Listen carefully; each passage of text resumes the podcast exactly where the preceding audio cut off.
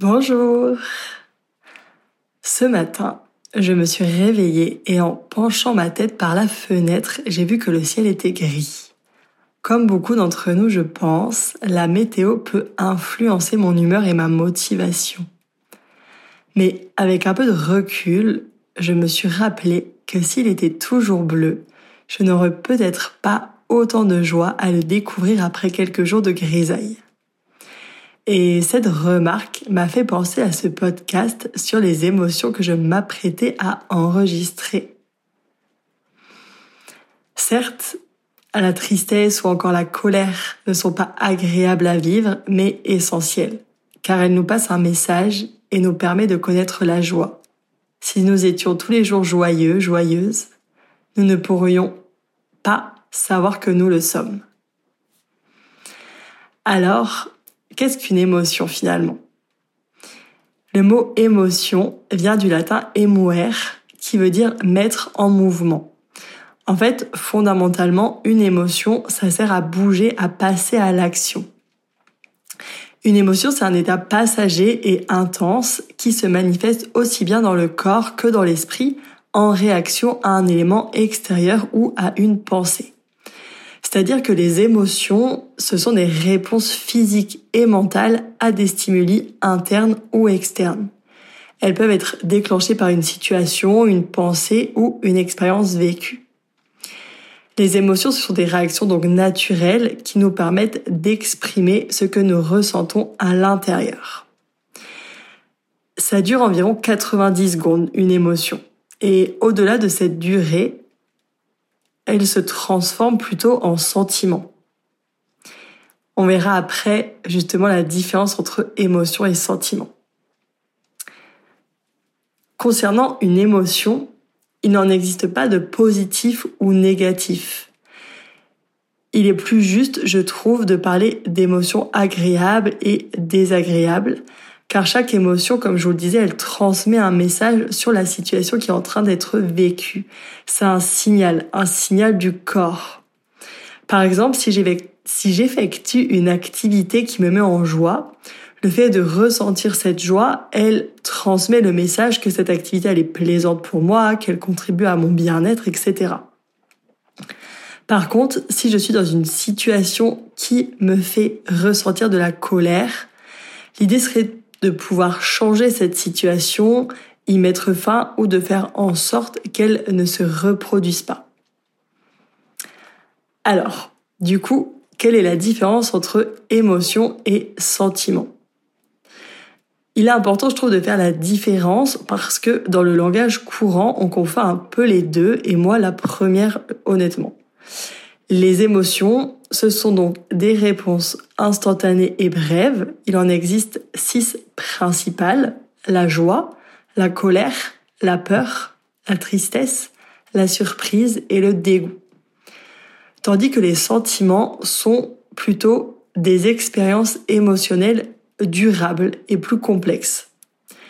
Par exemple, la colère, qui est une émotion, elle peut se transformer en un sentiment, par exemple, de frustration si elle persiste pendant une longue période.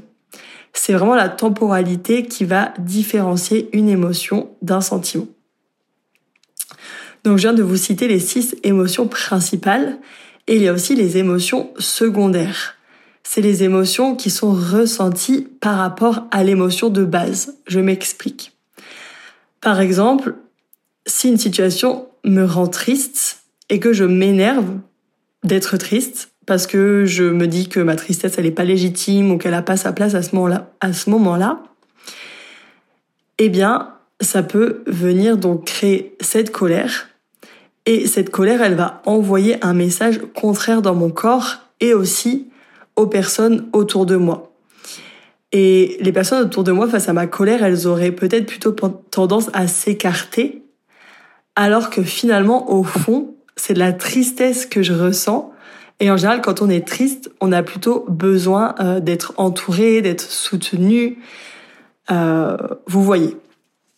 Donc vraiment, c'est intéressant et important de venir s'interroger sur ce qu'on ressent réellement au fond lorsque lorsqu'on a une émotion qui, qui apparaît. parce que nos besoins ne vont pas être euh, les mêmes suivant l'émotion euh, principale. Et comme je disais aussi, euh, une, lorsqu'on a une émotion, il faut passer à l'action. Donc je vais vraiment avoir besoin de savoir quelle émotion principale je ressens pour pouvoir mettre en place une action adaptée et répondre à mon besoin premier. Voilà pour les bases. Maintenant, je vous ai posé sur Instagram euh, une question. Je vous ai demandé en fait si vous aviez vous justement des questions sur les émotions auxquelles je pouvais répondre dans cet épisode. Donc on est parti pour euh, trois euh, questions et réponses.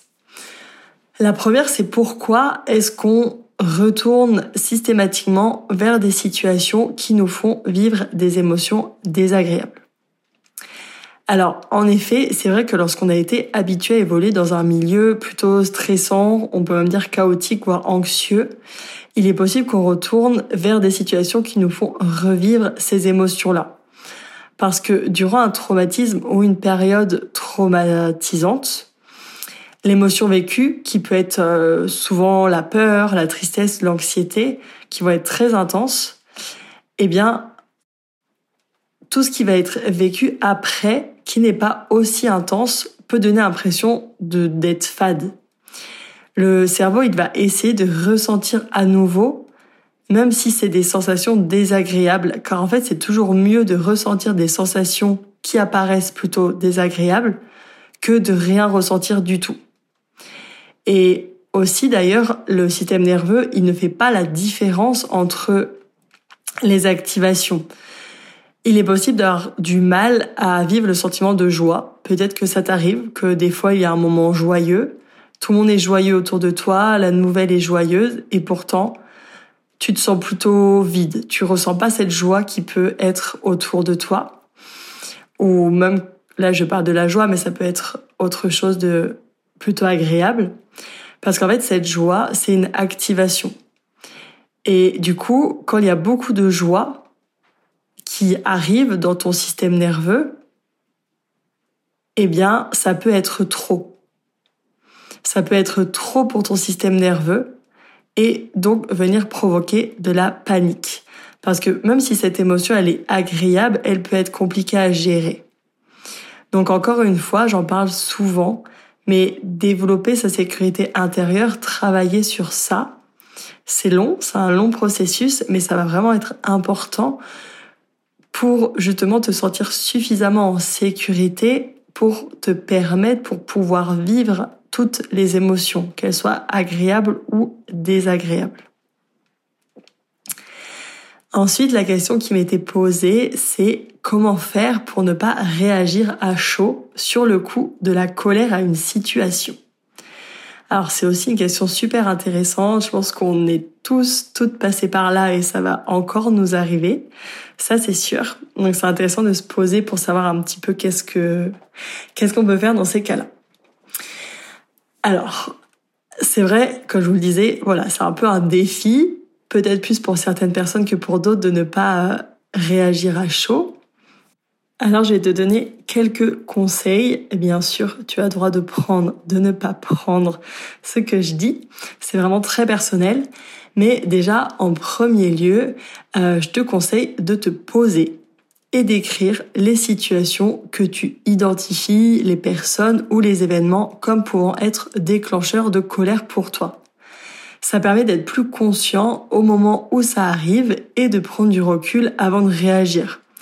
Si par exemple dans ma liste euh, des choses qui peuvent déclencher de la colère chez moi, j'écris euh, discuter de mon projet pro ou de mon enfance avec mes parents, eh bien forcément lorsque la situation va se présenter, le fait de l'avoir écrit, ça va me permettre de me, dire en une fraction de seconde, ok, je savais que ça allait arriver. Et déjà là, j'ai un petit temps de recul. Ensuite, je vais t'inviter à prendre une respiration profonde. Vraiment, lorsque tu te dis, waouh, ok, là ça m'énerve, inspire par le nez bloque peut-être quelques secondes ta respiration et Ouvre la bouche et expire par la bouche. C'est quelque chose qui paraît simple, tellement simple, qu'on le fait souvent inconsciemment. Peut-être que ça t'est arrivé de te rendre compte que tu faisais ça. Lorsqu'on a de la colère, prendre une bonne inspiration et expirer tranquillement, c'est aussi justement un élément qui va nous permettre de marquer un temps de pause, de prendre du recul. Ça permet vraiment de calmer le système nerveux et donc de réduire en fait notre euh, réactivité émotionnelle. Même là, si tu es tranquillement en train d'écouter ce podcast, je t'encourage à le faire, ça fait toujours du bien. Et comme ça, ça permet aussi d'enregistrer mieux l'information, de prendre une inspiration par le nez, de bloquer peut-être deux ou trois secondes et d'ouvrir la bouche et d'expirer par la bouche.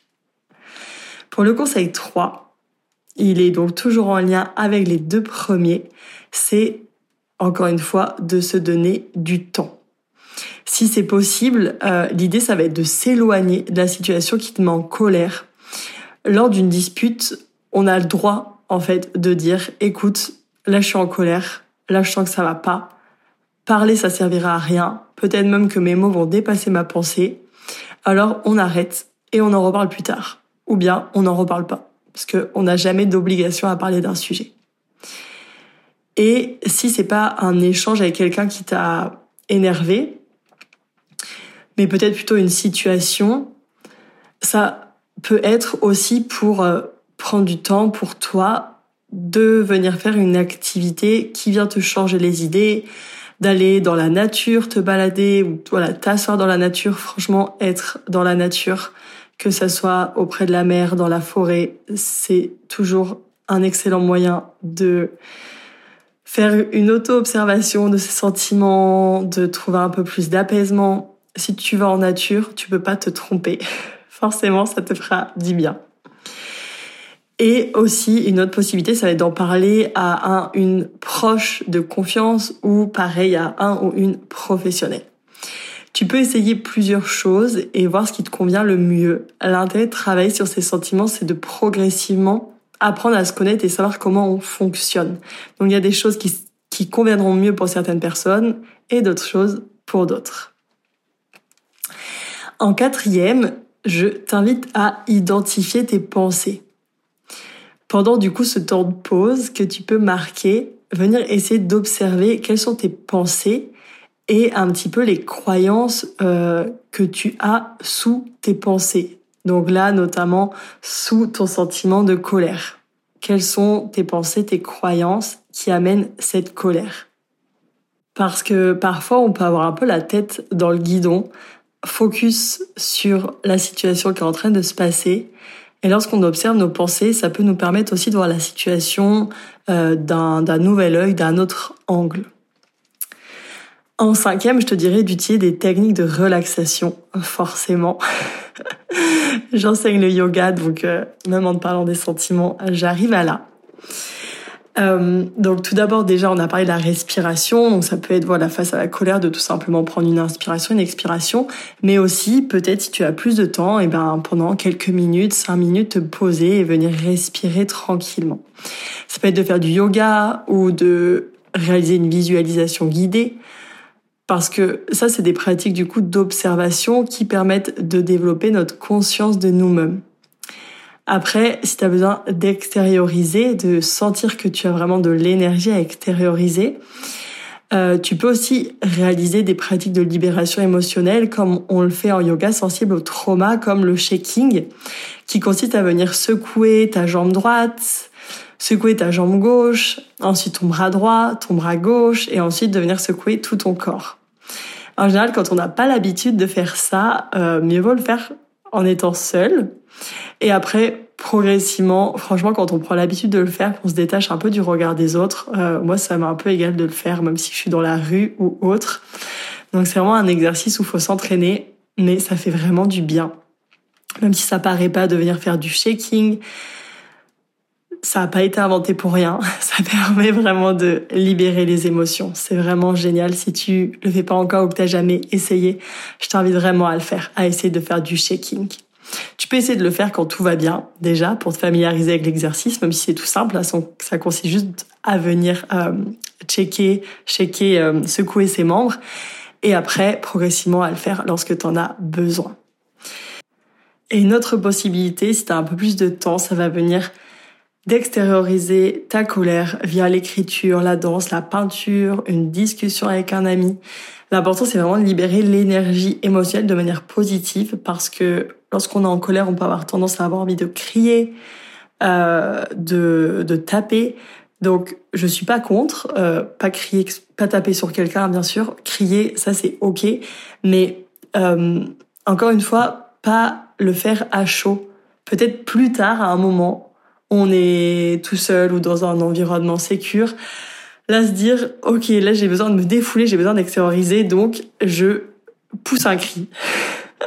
Ça peut être une façon de faire aussi. Mais vraiment, peut-être si t'as une des grandes choses à retenir de ce podcast, c'est de marquer un temps de pause pour prendre du recul.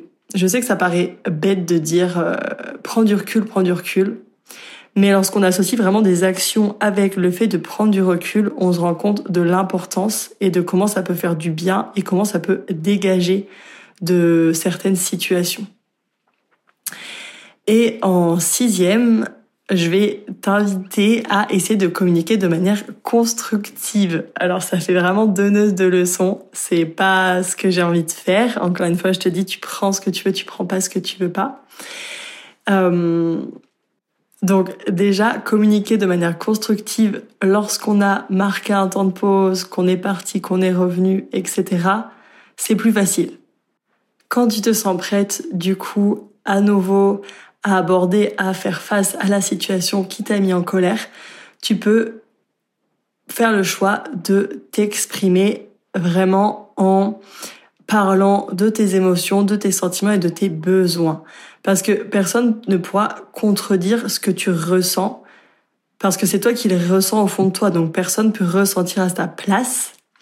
Donc je t'invite vraiment à faire ça, et aussi d'écouter les ressentis et les besoins de la personne en face. Parce que souvent, chacun, chacune voit les choses dans son prisme, de son prisme, de sa propre vérité. Et il n'y a pas vraiment de seule vérité. Il y a souvent bien deux personnes qui ont des besoins et des intérêts différents. L'idée, ça serait peut-être de trouver un compromis pour que les deux personnes euh, se sentent bien avec la situation, se sentent satisfaites et ne se sentent pas perdantes. Dans tous les cas, garde en tête qu'apprendre à être OK avec ses émotions, avec sa colère, c'est un processus qui demande de la patience et de la pratique. C'est un travail même de toute une vie parce que forcément, il y a des situations avec lesquelles on va trouver plus d'apaisement et d'autres qui resteront beaucoup plus sensibles. Donc, sois bienveillant, bienveillante avec toi. Tu fais de ton mieux déjà et c'est énorme. La troisième et dernière question à laquelle je vais répondre, c'est qu'est-ce qui fait que parfois on ressent une émotion sans raison évidente ni apparente? Donc encore une question vraiment super intéressante. Merci euh, pour vos questions. On va essayer d'y répondre. Alors, il y a plusieurs raisons, plusieurs possibilités en fait suivant les, les personnes et suivant le moment ça peut déjà être en lien avec la mémoire émotionnelle. Parce que nos émotions, elles sont souvent influencées par notre expérience, nos expériences passées. Et il est possible que quelque chose dans ton environnement ou une situation puisse, déclencher une émotion qui te rappelle inconsciemment un événement euh, similaire du passé. Ces souvenirs émotionnels, ils peuvent être subtils, en fait, difficiles à identifier consciemment, et c'est ça qui peut donner l'impression qu'il n'y a pas de raison apparente et pourtant que tu ressens une émotion particulière. La deuxième possibilité, ça va être nos facteurs physiologiques. Parce que nos émotions, elles peuvent être influencées par des facteurs physiologiques comme notre état de santé, notre niveau d'énergie, notre niveau de stress ou euh, de nos cycles hormonaux. Donc en tant que femme, en plus, on est très touché par ces changements hormonaux au fur et à mesure du mois, au fur et à mesure de notre cycle. Donc nos émotions, elles peuvent vraiment être en lien. Et la troisième possibilité, elle va être en lien avec la capacité de ton système. En fait, il peut arriver que tu ressens de la tristesse, par exemple, à un moment où tu ne t'y attends pas, parce que lorsque tu vis, tu as vécu un traumatisme et qu'après tu es plutôt en mode survie, il n'est pas possible des fois de ressentir d'émotions. En fait, parce qu'au moment du traumatisme, il y a eu disjonction, donc coupure entre le corps et l'esprit, euh, figement, plus aucun message ne passait. Donc après, il est possible que ça reste, que ça dure dans le temps. On ne ressent plus aucune émotion, que ce soit agréable ou désagréable. Alors la tristesse qui n'a pas pu être évacuée à un moment, elle va ressortir lorsque ton système va être capable de l'accueillir. Donc ressentir cette tristesse, c'est pas forcément agréable, hein, encore une fois, mais finalement, c'est un signe que tu avances dans ton processus de guérison. Parce que à un moment, tu ne pouvais rien ressentir et aujourd'hui, tu peux ressentir de la tristesse. Donc, c'est déjà un grand pas. Dans tous les cas, si ça t'arrive souvent de ressentir des émotions désagréables sans réussir à mettre le doigt sur la source, je t'invite vraiment à te rapprocher d'un ou d'une professionnelle de santé mentale qui pourra t'aider à cheminer de façon sécure parce que c'est toujours compliqué de se regarder, de prendre du recul sur soi-même et surtout de le faire dans un contexte sécurisant. Donc le faire auprès d'un professionnel formé à ça, c'est forcément une bonne solution. Encore une fois, il faut trouver le professionnel avec qui ça match, mais c'est pas parce que ça n'a pas fonctionné avec un ou une que ça ne peut pas fonctionner avec quelqu'un d'autre. Pour conclure cet épisode, on arrive déjà vers la fin et j'ai envie de te rappeler qu'il est vraiment essentiel de reconnaître et d'accepter toutes tes émotions, vraiment, quelles qu'elles soient. Parce que le fait de les ignorer peut conduire à une accumulation de tensions émotionnelles. Chaque émotion, elle a sa place. Elle est importante parce que c'est un signal qui t'envoie un message. Vraiment, c'est un signal qui t'envoie un message. Donc ne pas ignorer les signaux de notre corps. Et ensuite, euh, apprendre à être avec ses émotions, c'est vraiment un long travail. La mémoire émotionnelle et les émotions, c'est d'ailleurs un des modules du programme Retrouve ta vie d'avant, le trauma en mieux. Le yoga, ça peut aussi permettre un espace sûr pour pouvoir observer ce qu'il se passe à l'intérieur de son corps, comprendre ce que chaque sensation signifie et pouvoir les exprimer pleinement. Dans le yoga sensible au trauma, dans une pratique, il y a un temps d'observation entre chaque posture, justement pour venir euh, travailler sur l'observation des ressentis. C'est quelque chose qui vient progressivement et le faire dans ce cadre du yoga, ça peut être très soutenant. Voilà. Maintenant, vous êtes entre 50 et 100 à écouter euh, chaque épisode de podcast. Je trouve ça vraiment fou. Merci du fond du cœur pour votre présence, pour votre écoute. Et j'aimerais vraiment pouvoir savoir un peu plus sur qui vous êtes, qui tu es, toi qui m'écoutes. Alors si tu as envie tu as la possibilité de m'envoyer un message sur Instagram ou par mail. Toutes les infos sont dans les notes du podcast pour me dire un petit peu peut-être ce que cet épisode ou ce podcast t'a appris, sur quoi j'ai pu t'éclairer, si tu as une remarque, une question.